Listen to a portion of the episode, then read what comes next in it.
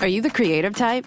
Then you already know lots of cool things Photoshop can do, like create eye popping images for social and gorgeous graphics for t shirts and posters. But did you also know it can instantly turn a gray sky into a fiery sunset, change black and white to color in a click, or make anything in your photo magically disappear? Maybe you're wondering can anyone use Photoshop to take images from ordinary to amazing? Nope, everyone can. Visit Photoshop.com and get started for free.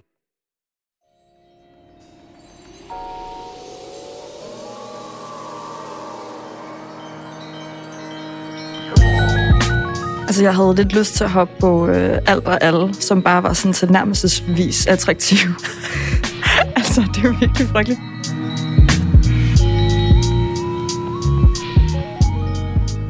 Velkommen til MomKinds podcast. Det her er podcasten, hvor vi tager opslag fra MomKinds Facebook-gruppe og emner, som I, kære møder, sender til os under kærlig behandling.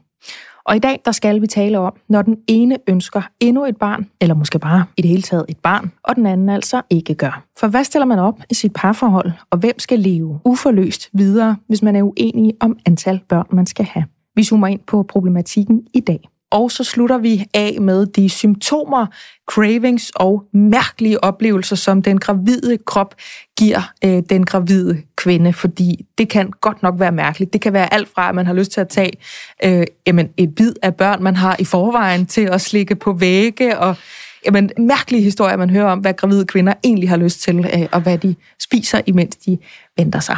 Det gør vi sammen med dagens panel, som består af Otal Knudsen, som er mor til to og radiovært på Radio Soft og Nova, og Anna Liljeqvist, også mor til to og influencer, og rigtig morskøn på Instagram. Tak.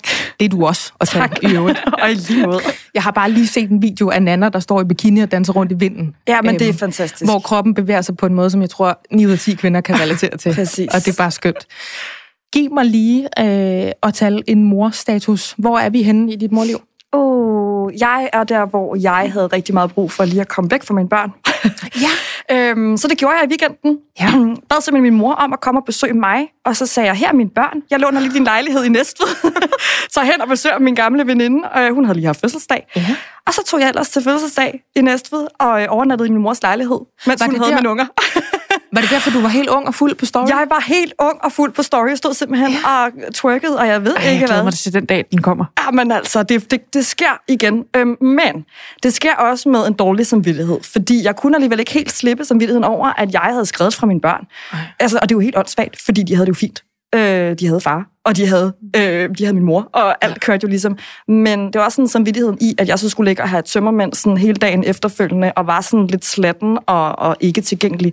Men da de så om sider kommer og henter mig der i Næstved, hele familien, så er det bare de mest happy børn ever, der går mig i møde. Altså sådan, jeg, har jeg kan ikke huske, hvornår sidst har set dem så glade. Det var så mærkeligt. De har altså, måske også haft brug for en de har også haft brug dig.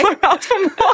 ja, men kender det med, at man er væk fra sine børn, og lige pludselig så ser man dem med sådan lidt fornyet kærlighed. Så Ja, er man ja. sådan, ej, hvor er du også bare dejlig. Det havde jeg da helt glemt. Du sgu da fantastisk. Jamen, det kender jeg 100% godt, at man lige skal have fri fra sin familie, så man kan mærke, at man rent faktisk elsker dem, og gerne vil fortsætte sit liv sammen med dem. Lige præcis. Det var det, der skete.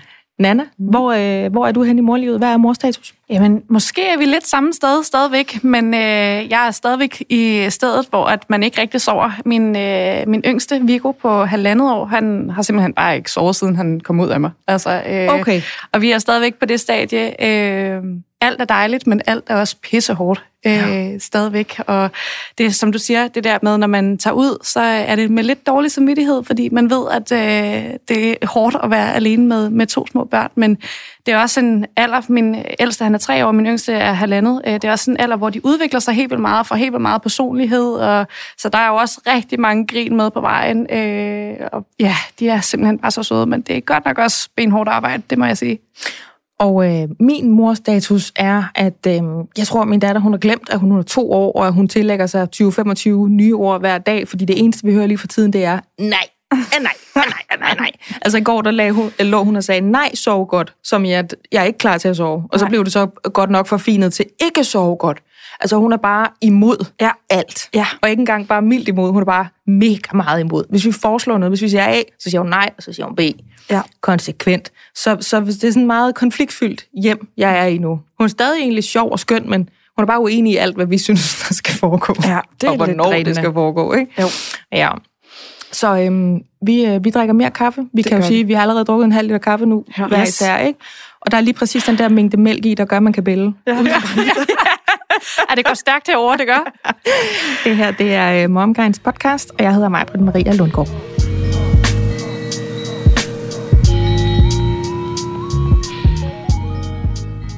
Jeg har fået mig en profil på Seymour, og der er to serier, jeg gerne vil anbefale til dig. Den ene, den hedder Love Life, og den anden hedder Dr. Death. Vi er i hver vores ende af spektret her. Love Life er en øh, romantisk serie, som følger Darby, som er sådan en klassisk pæn pige i New York, som knokler for en karriere og venskaber og kærlighedsliv.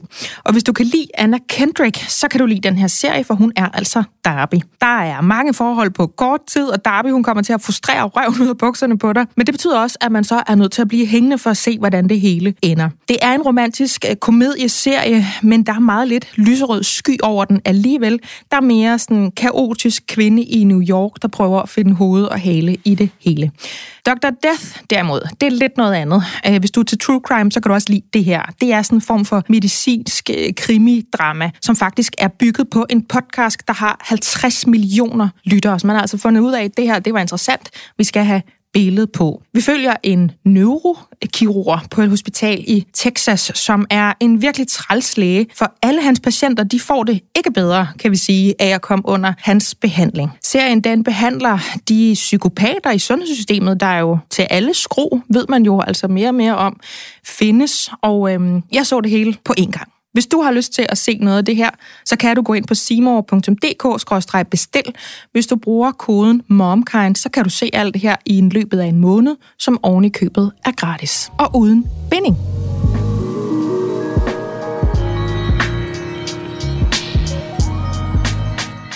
Det er jo sådan her i den her podcast, at øh, man kan både risikere, at øh, jeg lige pludselig melder mig under det opslag, man har skrevet i Facebook-gruppen og skriver, det der, det er godt nok interessant, eller det der, det er jeg sikker på, at der er en masse, der kan genkende. Men man kan også selv skrive til mig. Man kan også have lavet et eller andet på sociale medier, som øh, MomKind eller jeg er faldet over og har tænkt, det der, det er så universelt, eller det er så genkendeligt, at det er vi altså også nødt til at have med. Vi står ikke tilbage for noget som helst, det skal bare være godt nok.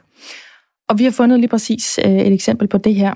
Det er en kvinde, der hedder Christina, som skriver sådan her på Instagram. Hvad fanden gør man, når den ene part ikke ønsker det samme som den anden? Det føles på mange måder pisse urimeligt uretfærdigt, for det nemmeste i verden ville være, at vi var enige. Jeg drømmer og ønsker stadig inderligt et tredje barn, men der er Morten slet ikke. Morten har ikke lyst, fordi han elsker det, vi har som familie nu, og frygter for belastningen og eventuelle konsekvenser af det.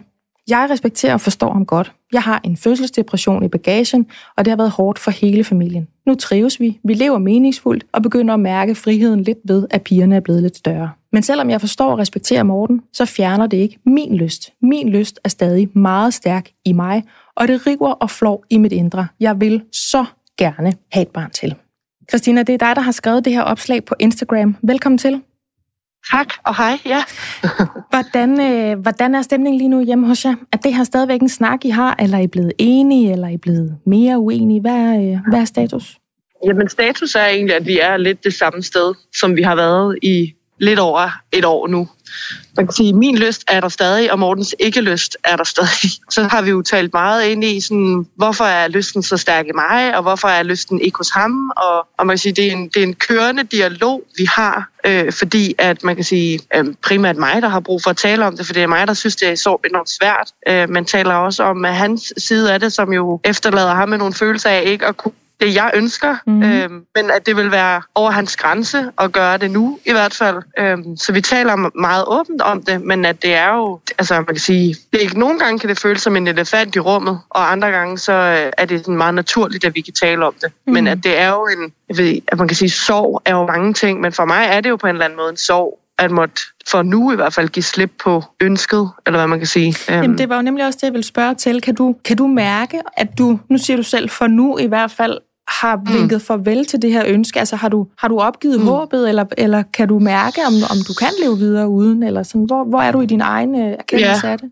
Jamen, jeg tror, jeg har ligesom stillet mig det, det spørgsmål, det var, at om ønsket var så stærkt i mig, at jeg ville gå for Morten, og enten gøre det solo, eller finde en eventuel anden partner, og håbe, at den partner så også vil. Og det er jo det, det, er jo det der med, at sådan, jeg tror nemlig ikke på, at græsset er grønner på den anden side. Hvis jeg går for Morten, er der ingen garanti for, at jeg får et tredje barn. Nej. Men det kunne også godt være, at det skete, og så, eller også kunne jeg gøre det selv. Øhm, og der kan jeg bare mærke, at det ønske, jeg har med tredje barn, det er jo, at det skal være sammen med Morten, og i den familie, vi er nu. Ja. Øhm, så for nu vil, kan jeg godt give slip på det, men jeg har også haft tanken, at ting, når jeg bliver midt 40 måske, og jeg ikke kan få børn mere, at jeg så vil, øh, om jeg så vil fortryde det. Og det kunne jeg være bange for, at jeg ville, men er også et sted, hvor jeg prøver at tænke i, at jeg lever nu, og jeg ved ikke, hvad der sker om 15 år. Så jeg er nødt til at holde fast i, hvor jeg er lige nu i mit liv men selvom at det kan være svært. Eller sådan, så det er jo sådan en, sådan en følelseslimbo af at være sådan, vi er her nu, og lige nu skal det ikke være, så vi må se, hvad der sker, men samtidig så er det frygt for, hvad hvis det aldrig sker. Børn, dem, børn dem har man eller jo... Eller blive bitter, eller sur, eller... Ja, ja, ja fordi ja. børn har man jo også for fremtiden, ikke?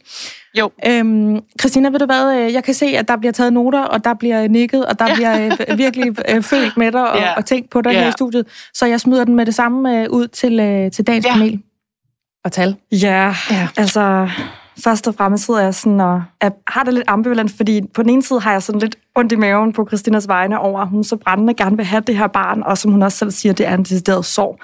På den anden side, så tænker jeg også, hvor er det dejligt. Altså, hvor er det fedt, at Christina har det sådan her, efter at have været igennem en fødselsdepression, og efter i virkeligheden har haft sådan eller efterfødselsreaktionen var der i hvert fald, ikke? Ja. Øhm, altså, hvor er det fedt, at Christina er nået derhen. Det, det må der, altså, hun må virkelig huske de positive. Jeg kan godt se, det er et problemstilling, det her, men det positive det her er jo virkelig, at hun føler, at hun er et sted, hvor hun rigtig gerne vil det her med Morten. Og det håber jeg også bare, Morten han lige husker sådan at anerkende, ja. hvor er det fedt, du gerne vil have til barn med mig. Det må da være en kæmpe anerkendelse og kæmpe skulderklap. Altså sådan, jeg vil gerne det her. Ja, men også sådan lidt, øh, der er ikke plads til alle mine øh, pengesedler i min pung. Hvor er det træls? Ja.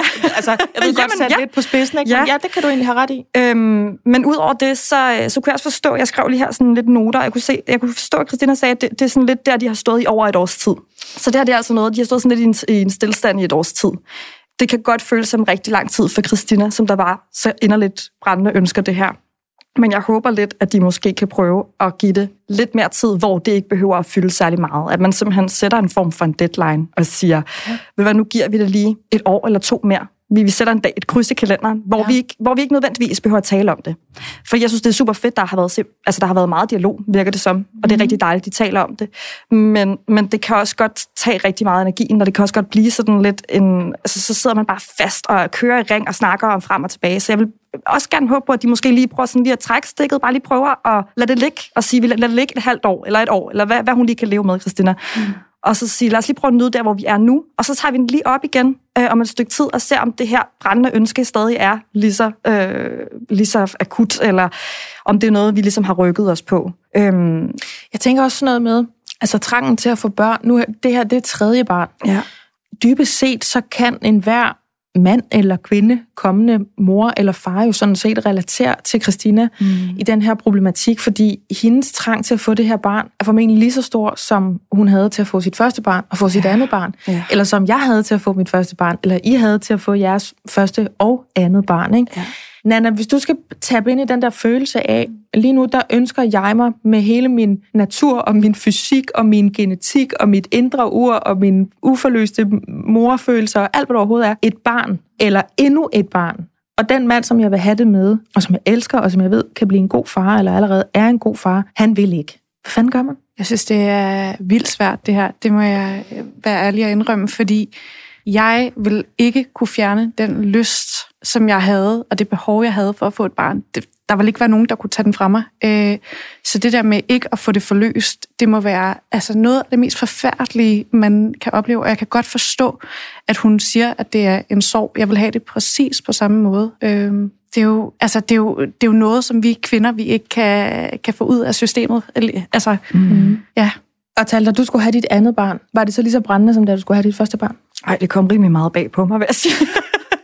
Hvad var det? En, jeg stod en... med en uh, ni måneder gammel baby og fandt ud af, at uh, nu var jeg gravid igen. Ja. Øhm, Så det var faktisk bare fros. det var det. næsten. Det var simpelthen, men, men øh, min kæreste og jeg var egentlig indstillet på, at vi skulle have barn nummer to, sådan, og, at de skulle være tætte.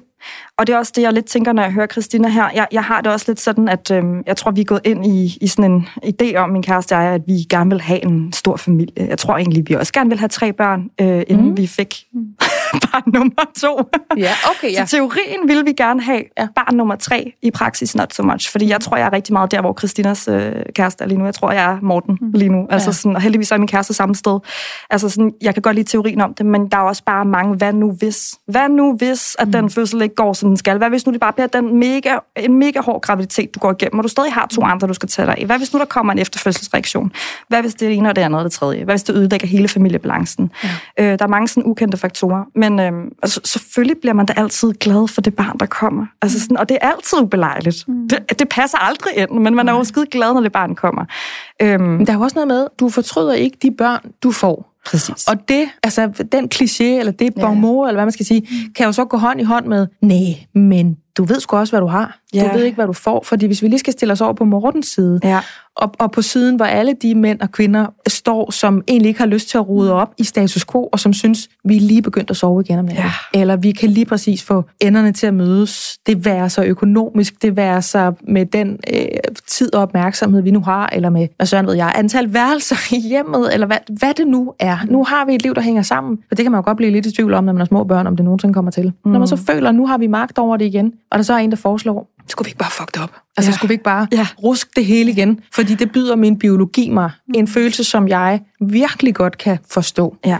Er det så ikke også fair nok, at man siger, mm, jeg synes egentlig, jeg er ret sikker på, hvad jeg har. Det har jeg ikke lyst til at jeopardize. Lige nu har vi to børn, og vi har det her forhold, og vi har hinanden. Skal vi ikke bare holde det ved det? Der er et barn til, til hver arm. Det er jo det, der er så vildt svært, fordi man kan, ikke, man kan simpelthen ikke gå på kompromis med det her. Mm. Altså, du kan ikke gøre alle mænd tilfredse her. Vi står med en far, der har det rigtig, rigtig godt øh, med det, han har, og ligesom ved, hvad han har med at gøre, og så står vi med en mor, der også bare har den her biologiske træng til at få et barn mere, og man kan ikke gå på kompromis. Der, det, jeg kan simpelthen ikke se, hvordan man skal, man skal gøre. Mm. Øhm, Der er ikke noget med, at så må den ene få en Playstation, og så må den anden få en hund. det virker jo bare en- ikke rigtig helt i praksis. Altså, Nej. det er også det der med, at man kan sige, så skal jeg nok tage mig af det tredje barn, men når det tredje barn så måske skriger øh, på tredje måned, altså, så har man også brug for en hjælpende hånd, og øh, ja. man går ind i det samme. Så det der med at sige, at man bare, jeg skal nok tage en forholdet, og skal nok være mor, det, det fungerer jo heller ikke i, i praksis. Man kan ikke tage den alene, hvis man er to om det. Der findes noget, der hedder en selvhenter, men det kan vi ikke anvende her. Nej, Ej, Nej ej, det synes ej. jeg ikke. Ikke, ikke i praksis, så kan man ikke. Og slet ikke, når der så i forvejen er to børn. Skulle Morten så være øh, kun halv far for det tredje barn, fordi at han har sagt, at det tredje barn skal, så skal være en selvmænd? Altså, det så kan skal man du selv ikke. gå med den, hvis ja, det... ja, det, det, det kunne man selvfølgelig sige. Og så, men så, og så har man en, eller anden romantisk forestilling om, at far han nok skal træde til, når den der nuttede lille baby så er, er der. Og det gør han da også for det meste, men der er altså også bare tilfælde, hvor det gør han ikke. Ja. Og så står man der og. Fuldstændig som han sagde, han må ikke ville. Ja, ja præcis. Øhm, og så vil jeg så sige til, til Christina, og jeg ved godt, at det er, sådan, det er jo mega irriterende sådan, at, at sidde her og sige, jamen øh, prøv lige at væbne dig med lidt tålmodighed, for jeg kan høre, Christi- for Christina, der er det her bare et brændende ønske lige nu og her, og de har allerede ventet det der år. Mm. Men jeg tror også, vi har en tendens til sådan at have den her idé om, at, øh, eller det har jeg i hvert fald tænkt, sådan, at hvis jeg skulle have barn nummer tre, så skulle øh, barn nummer tre altså også lande inden for ganske kort tid, for jeg har i forvejen pseudotvillinger, og jeg vil gerne have, at de så alle sammen er tætte. Jeg vil gerne have, at så er det ligesom overstået. Øh, sidder jeg laver anførselstegn, Ja, og det lyder også forkert at sige, men det så det har man jo ligesom sådan, ja, Ja. så, har man, så skal man nemlig ikke tilbage til hele mø- møllen. Så har, men nu er jeg ligesom nået derhen, hvor jeg netop har fået den der snært af frihed, som, som Morten han også snakker om her. Jeg kan virkelig fornemme, sådan, der, der er de, er lidt- de er lidt mere selvkørende, selvhjulpende. Mm. Åh, og skulle blive trukket tilbage til den der mølle der. Men jeg tror altså virkelig, jeg har hørt så mange, der har fået den der famøse efternøler. Altså sådan, vi snakker store børn, teenagebørn, og lige pludselig så lander der en lille baby. Ja. Og jeg har altså bare virkelig hørt fra så mange, der står i den situation, at det bare er det mest fantastiske nogensinde. Og du har Ja. de store børn, der bare får en helt anden relation, og som hjælper til på en helt anden måde. Ja. Og Øhm, så selvom det sådan kan gøre ondt, og vi har opbygget en forestilling om, at alle børn bare skal være tætte, og så har du den her lille nuttede trip trap træsko øh, børneflok, så tror jeg altså også bare, at det andet kan noget. Og jeg tror ikke, at man skal sådan afskede tanken fuldstændig at sige det enten eller. Jeg tror virkelig også, at tid måske kan, kan vinde noget på den her. Hvor gammel er Christinas børn? Ved du det? Hvor gamle er dine børn, Christina? Øh, tre og fem år gamle. Ja. Jeg sidder og tænker på, Christina, hun kan næsten ikke ej, det lyder også frygteligt, når jeg siger det, men enten så kan hun undvære det tredje barn med hendes elskede Morten, mm. eller også så kan hun gå for elskede Morten, fordi hun gerne vil have et tredje barn, som hun ikke kan få, fordi hun vil have det tredje barn med Morten.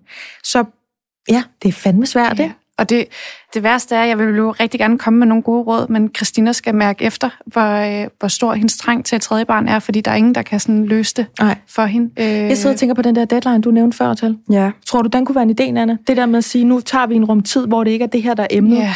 Det er ikke fokuspunktet. Og så vender vi tilbage, når biologien byder os det. Jeg ved bare, at øh, min mand og jeg, vi, det er ikke samme problematik, men jeg har ikke øh, behov for et tredje barn lige nu, men jeg kunne forestille mig, at det kommer på et tidspunkt.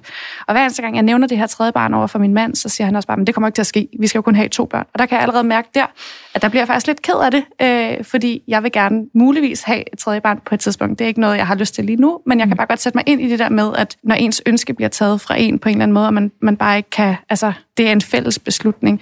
Øh, så det der med, at man hele tiden laver en deadline, den vil ikke virke hos mig. Øh, det tror jeg simpelthen ikke, fordi at jeg vil hele tiden have spørgsmålstegnet op i hovedet, og jeg vil mm. tænke så meget over det. Tænk nu, hvis han ikke vil om et år, så har jeg altså også i anførselstegn spildt et år på, øh, på Ja. at gå og vente. Ja.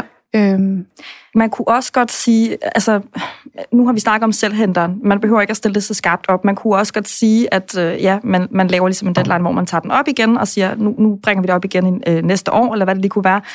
Øh, og så simpelthen lave en aftale omkring det. Jeg havde i hvert fald en veninde, som netop havde den her, det her dilemma med barn nummer to, altså hvor han ikke ønskede barn nummer to, og hvor hun bare følte, at det var alfa og omega, at det, at det barn, de havde i forvejen, fik Ja, en for sådan søskende. har man det jo. Sådan har man det jo. Ja. Øhm, men der var han altså ikke. Og øh, noget af det, som, som ligesom var hendes øh, tanke bag øh, barn nummer to, var også, at når vi får barn nummer to, så skal vi altså også væk fra byen, fordi jeg kan ikke mere øh, gå op ad femte sal med, med, den, her, med den her babylift, og, mm-hmm. og jeg vil også gerne have en have, og jeg vil også gerne have hele det der. Altså sådan, øhm, hun købte sig ligesom ind på hele ideen om, at så var vi bare familie, altså med stort F, og så skal vi ligesom ud af byen og flytte ud til provinsen og køre hele det her show. Og han var bare overhovedet ikke klar på at flytte fra deres lejlighed øh, på Vesterbro, der på 5. sal, og, og alle hans venner og alt det her. Men, men der endte det faktisk lidt med at blive kompromis og sige, okay, sådan, nu, nu, siger vi, øh, nu, nu sætter vi ligesom en deadline, men kompromiset er så bare, at vi bliver i byen. Det er fint nok, han gik med til barn nummer to, men, men vi flytter ikke fra byen. Jeg, jeg skal ikke lave hele min livsstil om, læ- lægge hele livet om øh, på grund af det her barn nummer to. Altså sådan, for, så, så måske i virkeligheden Christina og Morten skulle tage, tale lidt mere om, hvad det er helt lavpraktisk, Morten er bange for at miste ved ja. barn nummer tre. Og er det nogle ting, vi kan gøre noget ved? Der er en masse ukendte faktorer. Der er masser af ting, vi ikke ved. Vi ved ikke, hvad det her barn nummer tre er blevet med sig. Men der er altså også nogle helt lavpraktiske ting, som man bare ved, der kommer med barn nummer tre. Når man er det institutionslivet, øh, skal, skal vi tale om, at har vi mulighed for, at du tager en længere barsel, eller er det fordi, du i virkeligheden ikke har lyst til at være på barsel, Morten? Øh, skal jeg tage det hele? Eller, altså sådan hele den her, det kan man efterhånden er ikke. Nej, men det er, jo, det er jo alt fra, men, kan vi overskue altså flere børn, end vi har hænder til, vi skal også skifte bilen ud. Ja, og, præcis. Altså man går ligesom et level op i, mm. i life, ikke? Ja, ja. Jeg tror lige, jeg prøver at tage Christina med igen. Christina, hænger du på endnu? Ja, det gør jeg. øhm, du kan jo godt høre... Med. Ja, altså, og det er jo også, det, vi føler os meget privilegerede, fordi vi må, vi må debattere dit ret Ja. følsomme dilemma, og tusind tak for Ja. det.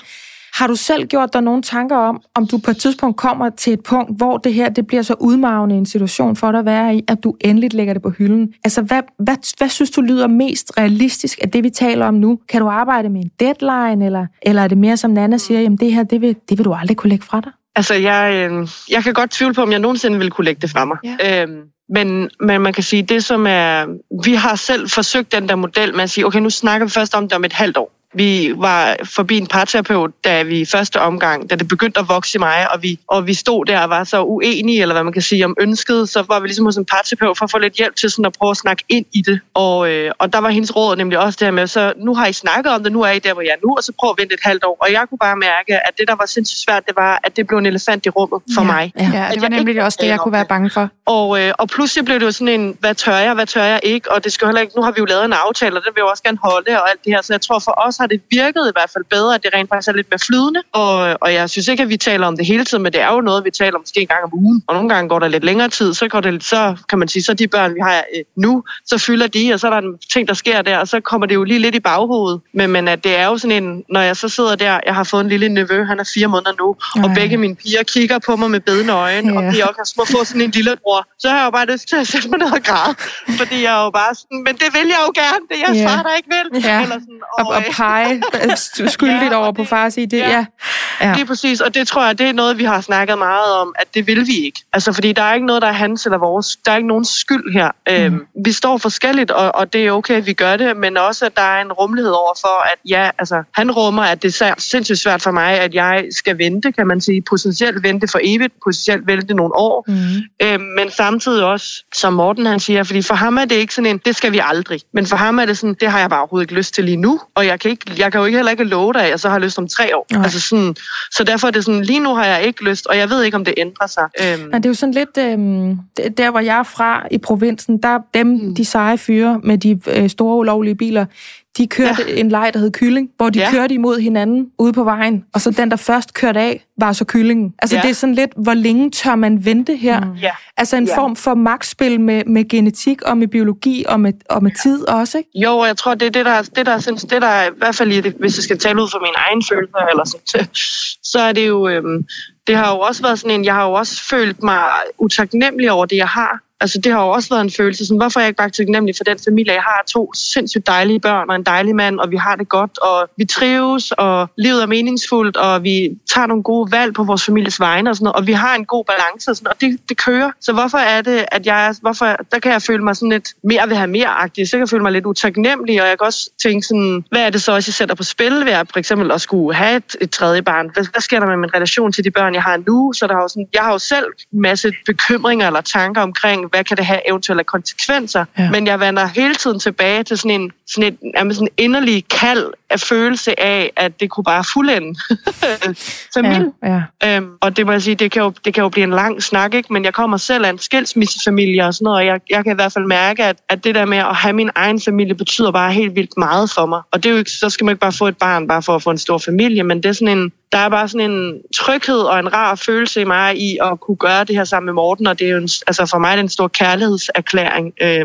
til det, vi har, kan man sige. Ikke? Og Tal, hun sidder ja. ved at nikke sine høretelefoner fuldstændig af øh, i enighed og forståelse med ja. dig her. Christina, ja. bare lige til allersidst, sådan som du har ja. det lige nu, og sådan som du havde det, da du skrev det her opslag, som vi jo har ja. fået lov til at tale om i dag, ja. kan du leve resten af dit og Mortens liv sammen i den følelse, eller skal noget ændres? Altså er det her en bæredygtig øh, følelsesmæssig situation, du er i? Altså nej, det er det jo ikke, kan man sige. Ja. Øh, ja, man kan sige, og det er jo det, der er udfordringen. Det er for mig, det er lose-lose. Mm, øhm, for enten så skal jeg vælge at blive med Morten, hvilket det, jeg gerne vil nu. Jeg bliver med, med Morten og den familie, vi har skabt, men så går jeg på kompromis med ikke at få et barn. Eller også skal jeg sige farvel til den kernefamilie, vi har nu, og så være heldig at møde en ny, som så gerne vil have det tredje barn. Men det ved jeg jo heller ikke, så jeg kan jo ende med at stå og tabe, uanset hvad jeg gør. Ja, det er jo nemlig, så, jeg tror, så for mig han har processen fra opslaget og for det seneste år jo virkelig været meget i at prøve at og jo nyde det, jeg har. Det gør jeg også, men ligesom være nyde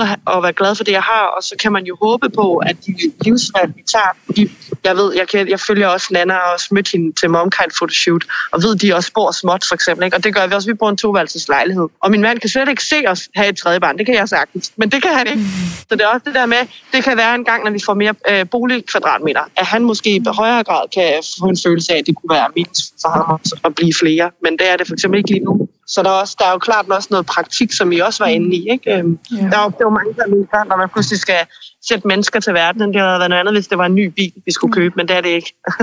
Nej. Hvis jeg kan drage nogle paralleller for, for mit eget liv der. Vi bor jo også på 60 øh, kvadratmeter og har to unger, mm. og jeg tror måske også, at det er der, at min mand han ser problematikken, fordi vi, vi simpelthen ikke ved, hvor vi skal placere det sidste barn. Så ja. den løse snak, vi har om barn nummer tre en gang imellem, det er jo også bare, Nå, når vi en dag får noget større, så kan det være, at der er plads til det. Og, så jeg kan godt mm. se, øh, se fra praktikkens side af, at det måske kan være lidt voldsomt at, mm. at skulle tænke på et tredje barn. Mm. Men ja, man ved jo aldrig, hvornår man får... Den slags af biologien jo ja, ligeglad med. Ja, og det er jo det, der er pisse svært ved det her. Ja, ja, det er rigtigt det er det, der er svært, for det er jo mange parametre, der spiller sammen. Ikke? Der er jo, mm. ja, der er biologien, i hvert fald for mit vedkommende som kvinde, og så er der jo det hele det følelsesmæssige for begge parter, altså, og så er der alt praktikken, og den familie, der er i forvejen. Så der er jo virkelig mange ting, der er på spil, ikke? Eller sådan, og det er det, der gør, at det ikke er nemt. Og igen også, hvis der havde været en bil, så kunne vi sælge den igen, hvis vi var utilfredse. Så kan vi ikke, hvis vi Nej, vælger at få et barn. Så er det jo ligesom, så er det jo nu, så er det ligesom for godt, ikke? Så jeg tror også, at den der, det er en stor beslutning at tage, så derfor så er det også sådan, for mig føles det helt naturligt, men fordi det ikke føles lige så naturligt for Morten, er det heller ikke noget, han bare siger sådan, ja tak, så gør vi det. Eller sådan, fordi mm. at, øh, hvad er efterspillet? Christina Skovhænder, tusind tak, fordi vi måtte tage dit ja. øh, opslag, altså fra Instagram den her gang med øh, i podcasten. Ja. Det var... Øh, tak fordi, at jeg måtte være med. jamen selvfølgelig, selvfølgelig måtte du det. Ja. Det, var, øh, det er en svær snak, men den er også interessant, ikke også? Mm. Og jeg er helt sikker på, at du ikke er alene med den. Nej, og tak.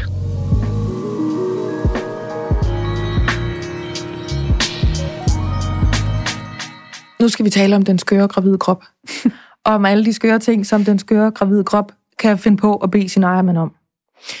Min krop, den bad mig for eksempel rigtig meget om de der helt, jeg har lyst til at sige, ulovlige hvide rundstykker, som man stadigvæk kan få øh, hos bærere øh, ude i provinsen. Herinde i København, der er det mere sådan noget spældt noget. Det er som at bide en sutsko, og det lugter af surtær, og det koster 44 kroner smurt med ost.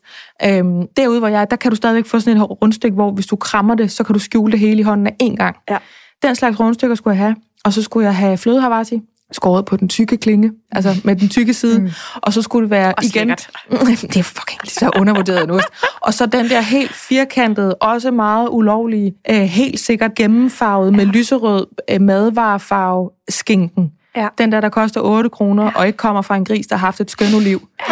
De tre ting, ikke? Sådan nogle kunne jeg køre fire af om morgenen, da jeg var gravid med min datter. Øh, og så spiste jeg bare alt, hvad der rimede på mælkechokolade og sådan noget med fyld i. Ja. Altså kunne jeg bare rigtig, rigtig godt lide. Hvis man kunne have fået en chokoladekalsone, så havde det været mig. Oh. Jeg sidder faktisk og bliver en lille smule pinlig, fordi jeg har stadigvæk samme madvaner, når jeg er ikke engang gravid, men ej, alt det, du oplister, eller sådan, ej, det er så, så lækkert. Det lyder da mega Den lækkert. Den billige skinke, og det ja, helt hvide brød, og sådan, ja. mm, havasi, altså. Oh. Men havde du, havde du mærkelige cravings, eller bare sådan? Ja, det havde jeg. Jeg, jeg, jeg tror faktisk virkelig, jeg har været tavlig over for min mand, øh, fordi jeg har kastet op i 25 uger, øh, da jeg var gravid med min sidste. Jeg havde det rigtig, rigtig skidt, så jeg kunne simpelthen ikke, jeg kunne ikke nærme mig køkkenet. Altså alt, der lugtede af mad, det var bare helt, helt forfærdeligt. Ja. Øhm, så var der en dag, hvor jeg vågnede op, og så øh, min mand og jeg, vi har rejst ret meget i USA, og der har de sådan en fastfood-kæde, der hedder Panda Express. Jeg ved ikke, om I kender den. Nej, den kender jeg ikke. Øhm, og så vågnede jeg op, og så fik jeg bare lyst til den her orange chicken, som de har øh, altså på den der Panda Express der. Og jeg sendte min mand i byen efter øh, appelsin og kylling og alle de der ting. Og så havde han stået og konkurreret det der til mig, fordi nu kunne jeg endelig finde på et eller andet. Og så var det bare slet, slet ikke det, jeg ville have, fordi det kom ikke fra den der skide Panda Express der. Altså, så tog han tur selv. Så tog han og sagde, ej, det gør han desværre ikke, men øh, det er sådan nogle mærkelige ting, hvor fanden kommer den der lyst fra? Jeg har ja. ikke øh, spist det i halvandet år, vi har ikke lige været ude at rejse, og jeg har ikke haft lyst til noget i 25 uger, og nu får jeg lige lyst til den det er der, det der, der er mærkeligt ting. Altså, med, at det er så konkret. Ja, det er meget konkret. Altså, hvordan filen ja. ved kroppen eller hjernen, nej, nej, nej, du skal ikke købe den der lækre, røde skinke mm-hmm. nede i uh, delikatesseafdelingen til mig. Hvad fanden bilder du der ind? Jeg har jo sagt, det skal være den firkantede klamme, der er helt våd og, og lyserød, når man hiver den op ja. af pakken, ikke? Hvad med ja. dig, Atal? Spiste du ting? Øhm, jeg havde sådan... Øhm, ej, jeg havde nogle lidt ubelejlige cravings, fordi øh, jeg vil rigtig gerne have den her... Øh, jeg kan huske, om det var nummer 41, øh, nede fra det lokale pizzeria, øh, med Brasola. Og jeg ved ikke helt, om Brasola tæller på fifylisten over jeg, sådan noget ubearbejdet. Det, gør, ja. Det er råt kød af en eller anden, ja, øh, på en eller anden måde. Det er var, ikke tilberedt nok, vel? Det er, sådan, det er, altså, det er jo fem, lidt over fem år siden, fem og et halvt år siden i hvert fald, jeg var gravid sidst. Så, så ja. det, der er mange ting, der sådan, jeg har lidt glemt det. Det tror man ikke, man kommer til. Men der er nogle ting, der er lidt glemt. Jeg kan huske den der nummer 41 der, ja. øh, som jeg virkelig cravede. Altså, det var jo bare pizza, og det var jo ikke bare sådan, ligesom hvis vi indimellem craver en pizza en søndag efter en, en god bytur. Altså, det var jo sådan hver dag-agtigt, og virkelig, ja. virkelig dyrt, når man så samtidig er studerende og gravid. Ja. Ikke? Øhm, problemet er så bare, at øh, graviditet nummer to, der flytter vi jo væk fra den lejlighed, Ej. hvor vi bor. Mm. Øh, og så kan jeg ikke komme ned og få den der nummer 41. Nej. Med mindre, at jeg lige hopper på metroen og videre med en bus. Og det gjorde jeg. Så tog jeg altså lige sådan en, en tur på en 50 minutter i offentlig transport, bare for at få den der nummer 41. Men og jeg det gjorde der... det, jeg syndede. Altså sådan, jeg var, I don't care. Men jeg skal det er jo bare et testamente til, det er ikke for sjov, når vi siger, nu høvler du the fuck ned i Netto, 10 minutter af lukketid, og så tager du de her ting, der står på listen, for ellers så går jeg amok, når man selv er villig til at bruge det meste af en time på at få lige præcis en Altså, det handler jo om liv eller død. Ja. Det gør ja. det virkelig, når man får de der det. ting. Det gør det. Hold kæft, mand, hvad man ikke har fået sin bedre halvdel til. Jeg har haft to andre cravings. Den ene var myseost. Jeg ved ikke, Ej. hvor den kommer fra. Jeg skulle bare lige have et lille stykke, og så var den der craving fuldstændig ud af verden, for jeg kan ikke lide myseost, og jeg forstår ikke, hvor det kommer fra. Mm. Og den anden var hjemmerørt smør. Jeg vil ikke have smør fra sådan en øh, almindelig smørbakke. Det skulle være sådan noget, der var hjemmerørt. Ja. Jeg ved ikke, hvor det kommer fra, og jeg tror, altså min mand, han har følt, at øh, sådan, han har været gift med en heks eller et eller andet, fordi det skulle være det, og jeg følte decideret, at jeg kunne dø, hvis jeg ikke fik det. Ja, hvis det ikke blev det. Ja, Jeg havde sådan, jeg tror et halvt år eller sådan noget, hvor jeg, hvor jeg oprigtigt gik og tænkte, hvorfor drikker alle mennesker ikke bare appelsinjuice hele tiden? det er jo så lækkert. Altså, jeg var sådan helt besat af, hvor lækkert det var. Og jeg kan huske, at jeg nogle gange kender det der, når man sådan halvt vågner, når lyset fra køleskabet rammer en. Mm. Man har stadigvæk lukket øjnene, men så åh, der kan man godt mærke, der var lige nogen, der åbnede en dør der. Nå, ja. det var mig selv. Jeg står halvt inde i køleskabet. og så allerede være i gang med at bare tylle iskold appelsinjuice ned. Og det er jo også en ret kalorietæt drik. Altså, jeg tog også lige en 6-27 kilo på, da jeg var gravid med Elle, ikke? Mm. Men det var virkelig en, en craving. Det er som mad. Altså, det er sådan det kalorietætte, eller det meget sukkerholdige, hvor man kan sige, jamen, det kan vi måske forklare os selv, fordi det er noget med at sørge for, at der er noget at tære på, at det er til det her lille barn, eller hvad søren ved jeg, ikke? Mm. Har I lagt mærke til nogle ting, som jeres gravide krop også fandt på, andet end at fortælle jer, der var bestemt mad, I havde lyst til? Altså, jeg havde lidt lyst til at hoppe på øh, alt og alle, som bare var sådan tilnærmelsesvis attraktiv. altså, det er virkelig frygteligt, fordi, så snart, altså, det, fordi jeg, jeg havde lidt ambivalent med det, fordi jeg, jeg havde ikke lyst til at gøre det med den krop, jeg havde. Altså, sådan, jeg, kunne, jeg havde ikke rigtig lyst til, at jeg skulle dyrke sex. Eller sådan, det havde jeg, men, men jeg, jeg, altså, så gjorde jeg det lidt i fantasien, og der var jeg ikke gravid. Der var ikke nogen mave i den fantasi Nej, der. nej. Jeg, jeg redigerede øh, mig selv til at være ikke gravid i min fantasi. Ja, ja. Men, men det var virkelig sådan, altså så- det var jo bare i køen i Netto. Altså hvis den, hvis den kasse, mand eller dame, for den sags skyld, var bare en lille smule pæn at se på, ja. så havde jeg allerede knaldet personen op i mit hoved. Ja. Så, øh, så ja, jeg fik sådan lidt, øhm, ikke pickles, men pick cravings, Ja, ja, øh, ja. i en af graviditeterne i hvert fald. Ja. Øhm, så ja, det, det var sådan lidt en mærkelig ting. Det, det, Men det er egentlig sjovt, fordi man, man kan jo egentlig få en leder til at tænke, fordi der er jo mange kvinder, der bare, du går væk med den der nu. Ja. Jeg skal, du kan gå helt over i hjørnet med Ja. den. Den har ligesom gjort, hvad den skal. ja. Og det tænkte jeg nemlig, da jeg var gravid, fordi jeg havde det helt omvendt. Altså, jeg, jeg holdt min mand udstrakt arm. Jeg synes ja. Faktisk, han var decideret ulækker. Ja. Jeg synes, han lugtede af hud på sådan en sindssyg ja. Anmæsende måde, som jeg ikke kan komme nærmere. Han var bare fucking ulækker. Og hvis han åndede på mig om natten, så kunne jeg så næsten ryste og græde af afmagt og vrede over, hvordan han kunne finde på at ligge og være så ulækker ved siden af mig, når ja. jeg havde det så hårdt, ikke? Og der kan jeg huske, at jeg tænkte på mig selv, jamen det er jo fordi, nu er jeg jo gravid. Nu har kroppen jo fået det, som den gerne vil have det. Så kunne det ikke nytte noget at give mig en sexlyst, eller altså på den måde.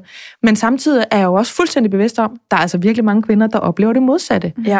Fordi der måske kom en halv liter blod mere ned i vulva, end man var vant til, og så blev man mega følsom, eller ja. Hvad sådan ved jeg. Og for mig var det øh, forskelligt alt efter, hvilken graviditet, der er tale om her. Altså Ja. den ene, der havde det nemlig ligesom dig, og den anden, der havde jeg bare lyst til at springe på alt. Det er egentlig sjovt, ikke? Mm. Det siger også noget om, hvor forskellige graviditeter egentlig kan Ja, være. præcis. Hvad med dig, Nana? Hvordan, var, var du øh, sexmammer, da du var gravid, eller hvor var vi henne?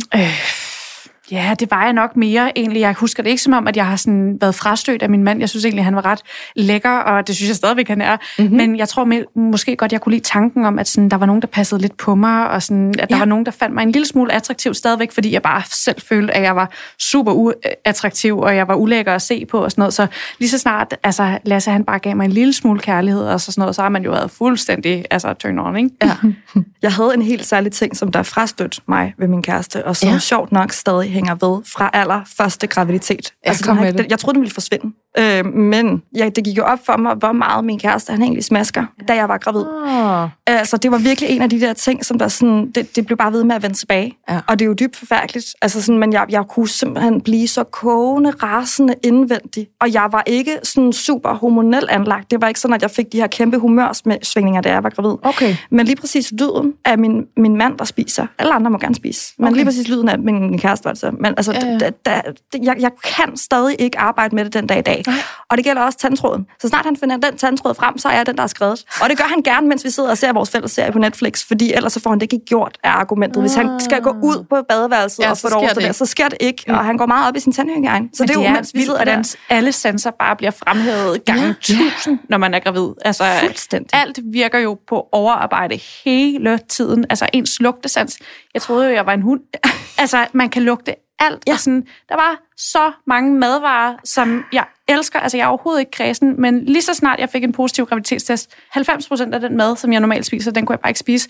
Og kaffe, det kunne jeg fandme ikke drikke de første mange måneder, og der havde jeg da bare sådan, den tager du fandme ikke fra mig. Ej. Altså, der er så meget, jeg ikke kan. Ja. Men kaffen, den skal jeg blive ved med, så den tvang jeg i mig selv, indtil jeg lærte at drikke den igen, fordi det bare blev sådan en principsag. Ja, ja. Kaffe, det skal jeg have. Altså, jeg har fordi... en på halvandet år derhjemme, mens jeg er gravid med sådan nummer to, jeg skal have min kaffe. Ja, det kan jeg ikke undvære. Nej, jeg, jeg havde det faktisk lidt på samme måde. Men også, også fordi det der progesteron gør jo, at man kan ikke komme på lokum. Og hvis man så i forvejen har vendet sig til at drikke en kop kaffe, så ved man jo godt, hvad klokken er slået. Mm-hmm. Altså så har man 30 sekunder plus minus yes. til at komme ud og sætte sig. Ikke? Når man så heller ikke har det længere, så er man både træt og forstoppet. Ja. ja. Men du sagde før, det var jo nemlig det næste, jeg lige ville spørge om, og tale det der med, at du var egentlig ikke sådan hormonelt påvirket på den måde. Ja. Jeg var det sådan, at jeg faktisk næsten overvejede, skal jeg låse mig ind i vores øh, garderobe eller et eller andet, og så kommer jeg ud på et aftalt tidspunkt, eller du kan skubbe noget mad neden under døren til mig. Altså, jeg var frygtelig. Og det var sådan, hvor altså, jeg vendte det ind af os. Altså, jeg var så irriteret på mig selv over, at jeg var så irriteret. Og jeg kan huske, at jeg lavede, jeg lavede sådan nogle videoer, som jeg tror i virkeligheden var sådan en form for fremtidig vidnesbyrd til mig selv, eller kunne det være sjov at se på et tidspunkt, når jeg er blevet normal, eller I ved, sådan, nogle gange kan man jo godt have brug for at kigge ind i en linse, og så, det er bare en film, det går over lige om lidt. Ja. Sådan, hvor at jeg sidder sådan helt, jeg kan se det på mine kæbemuskler, jeg er så fucking rasende. Og det skyldes, at Michael han holder i kø på motorvejen, og meget apropos, han har en craving med hjem til mig. Jeg ved, den står bag bilen, og jeg kan ikke få den, fordi han holder i kø, han holder stille ude på motorvejen, han er på vej hjem fra arbejde. Han har kørt en omvej for at få min craving med hjem. Wow. Og han holder stille, og han kommer ikke hjem. Og jeg er sulten, og jeg ved, hvis jeg ikke snart spiser noget, og det skulle altså gerne være den der craving, så bliver jeg dårlig. Mm. Så jeg er både sur, fordi jeg er sulten, ja. og jeg er også sur, fordi jeg ved lige om lidt, så skal jeg stille min sult i noget, der ikke er min craving. Og så kommer han hjem med den, og altså, jeg kan blive sådan helt, bare jeg tænker på det nu. Og der optog jeg mig selv, og da jeg så så det sådan et par måneder efter Elma er blevet født, så tænkte jeg, det er fandme utroligt, vi er sammen nu. Og jeg har hørt det samme fra andre kvinder, at man bliver jo fuldstændig frygtelig, ja. og at jamen, de der mænd, eller kvinder for den sags skyld, for det kan jo være, at man er medmor, og bare oplever den der sindssyge hormonbiologi udspille sig i en, i en anden kvinde. Ikke? Mm. Bliv. I må ikke gå de Nej. første tre måneder eller seks måneder eller sådan noget, fordi vi er ikke os selv. Nej, og det gælder altså også efter fødslen, vil jeg sige, fordi alle mine hormonelle reaktioner, de kom altså sådan i perioden efter fødslen. Jeg var 10 mm. gange mere hormonel lige efter fødslen, end jeg var under hele graviditeten. Altså til sammen, det var et fuldstændig vanvittig eksplosion ja. af følelser, ja. der, der ramte ja. mig lige der. Ja, den der, hvad kalder man det egentlig på dansk? Jeg ved, det er postpartum, ja. det der, der virkelig bliver behandlet. Har vi egentlig et, et ord for det på dansk? Altså sådan, hedder det efterfødselsperioden? Er det det bedste, ja, vi kan komme det. Ja. derhen? Ja. Ikke? Altså jo. netop det der med, at kroppen har det for sindssygt. Mm. Hormonerne kan ikke finde ud af, hvor de skal ligge henne. Nej, der er en mælk, der prøver at løbe til, og det virker ja. ikke, og der er en baby, der græder og ikke kan tage fat. Og, og, præcis. Nej, præcis. Ja. Puh, den jeg kan huske en gang, der græd jeg. Altså sådan ægte græd, voksen hulkede, fordi Michael havde drukket det sidste af sådan en fad dansk vand, som jeg havde glædet mig til, fordi så var der lige præcis så lidt bobler i, at jeg ikke fik... Jeg havde rigtig meget mavesyre, så tykkede jeg de der balancid, ikke? Så havde han drukket den nærmest for øjnene af mig, og så var han kommet ind med et helt glas koldt, boblende dansk vand. Jeg tror sgu nærmest, han havde sat en paraply i os, altså for at være den søde mand til den gravide kone. Og jeg blev så ked af det, og så såret, fordi han kunne da for helvede regne ud, at jeg ville have den lunkende, flade dansk vand. Fordi den kunne jeg jo bare tylle, og den provokerede jo ikke min mavesyre. Altså, det er faktisk utroligt, at vi stadigvæk er sammen. Jamen, det er da fantastisk. Man har set ja. hinanden i de værste øjeblikke. Altså. Ja. Okay, sidste ting, og I må gerne, I må gerne ikke svare. Og nu der er ikke nogen pæn måde at spørge om det på, så nu spørger jeg bare. Skiftede jeres tissekone farve, imens I blev gravid? Yes. Mere og mere gravid? Ja, jeg fik overknuder i min tissekone. Det er det mest voldsomme og ubehagelige, jeg nogensinde har oplevet. Jeg følte jo også, at den var ved at falde ud. Altså, øh, ja. ja. ens tissekone er bare ikke den samme, og den er ikke blevet den samme igen, efter jeg er født heller. Mm. Det vil jeg sige. Min overknuder har trukket sig til, og den der farve, den er blevet sådan normal igen, ja. men jeg synes ikke, at det var specielt øh, lækkert at se på en meget blå og sådan lille tissekone til sidst. Fordi... Ja, det er nemlig... Vi, ja. går, vi kommer helt over i sådan noget royal blå til yes. sidst, ikke? Jo. Og Ej, jeg tror slet ikke, jeg har kigget på min tissekone. Men det er også svært at komme derned, altså det vil ja. jeg sige. Ja. Øh... Altså, jeg fik det jo at vide, ja. at jeg var... Ej, hvor voldsom en nyhed Nå. også at få. Din tissekone er blå, ved du godt det? altså ikke, det var ikke naboen, der kom ind og bankede på. Det var mere, og det var som ikke engang, fordi vi var i, i altså vi var taget til Uardi by. Det var bare fordi, at jeg havde sådan en eller anden idé om, at jeg skulle være lidt velsøjneret, ja, ja. og skulle føde. Mm. Så da jeg gik ind i uge 40, så sagde jeg til Michael, kan du ikke lige, kan du lige hjælpe mig med det ja. der? Kan du lige tage den der skraver, og så lige... Og så sidder min søde mand der, jeg kigger ned i, i altså, skilningen på ham, og så siger han, hold da kæft, hvor er du, sådan, den er helt stor og lille, ikke? Ej, Næsten vildt. blå, ja. Og så kigger jeg lige ind i spejlet, og man står jo i en stilling, hvor man tænker, hvor er jeg, hvor er jeg dog sårbar og stor, tyk og lille og sådan noget. Ikke? Men så har jeg bare tænkt over, det er ikke sådan noget, jeg lige har fået spurgt så mange kvinder om. Men, men det kan jeg så forstå. Det Jeg tror, er, det er meget normalt. Mine læber skiftede faktisk også farve. Altså, de blev sådan også blå. Jeg, jeg tror, der må være et eller andet med blodet. Altså, det er bare blod. Ja. Ja, Ja. og man får så meget blod ned i tidskolen Ja. efter, så det giver god mening. Men Ja. man får lidt et chok, når man så endelig kommer derned lige og ser, hvad det er, der foregår Ja, dernede. ja, eller får lige sådan et, et telegram om, Ja, den er helt... Jeg, jeg tænker bare sådan, jeg vil gå rundt og råbe, ja. min fisse er magisk, ja. den kan skrive farve som en indjørne. Ja, lige om lidt, så kan den føde et menneske, så det Lige er den præcis, altså. det er den. Ja, ja, ja. Nå, og Tal Knudsen. Og Nana Liljeqvist. Det er typisk lige, når man fanger sådan en rigtig saftigt emne, ja. hvor der rent faktisk er noget at sige, så er tiden gået. Jeg har ikke? så meget at snakke om med den tidskone der. der er, den bliver ved med at give liv, altså. Ny historie hver dag. I dag, der har vi jo altså talt om det her med, når man øh, ønsker sig et barn. Måske endda et barn til, fordi øh, følelsen, den er jo jamen, lige intens, går jeg ud fra, hvis man virkelig ønsker sig et barn, uanset om man har et i forvejen, eller man har to i forvejen. Og øh, det var altså Christina, som øh, havde det dilemma i sit liv, og det var rigtig dejligt, at vi fik lov til at, øh, at tale om det, og med hende om det også. Og så har vi talt nu om de her øh, graviditetscravings. Listen er jo lang. Det kan man ikke dække på 15-20 minutter. Men man kan lige stikke øh, tåen i vandet af havartiost og lilla tiskoner.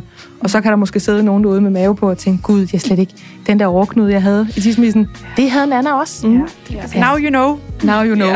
Det kan være, at vi vender tilbage til noget med kroppen i et senere øh, program. Ikke? Tak fordi I var med. Selv tak.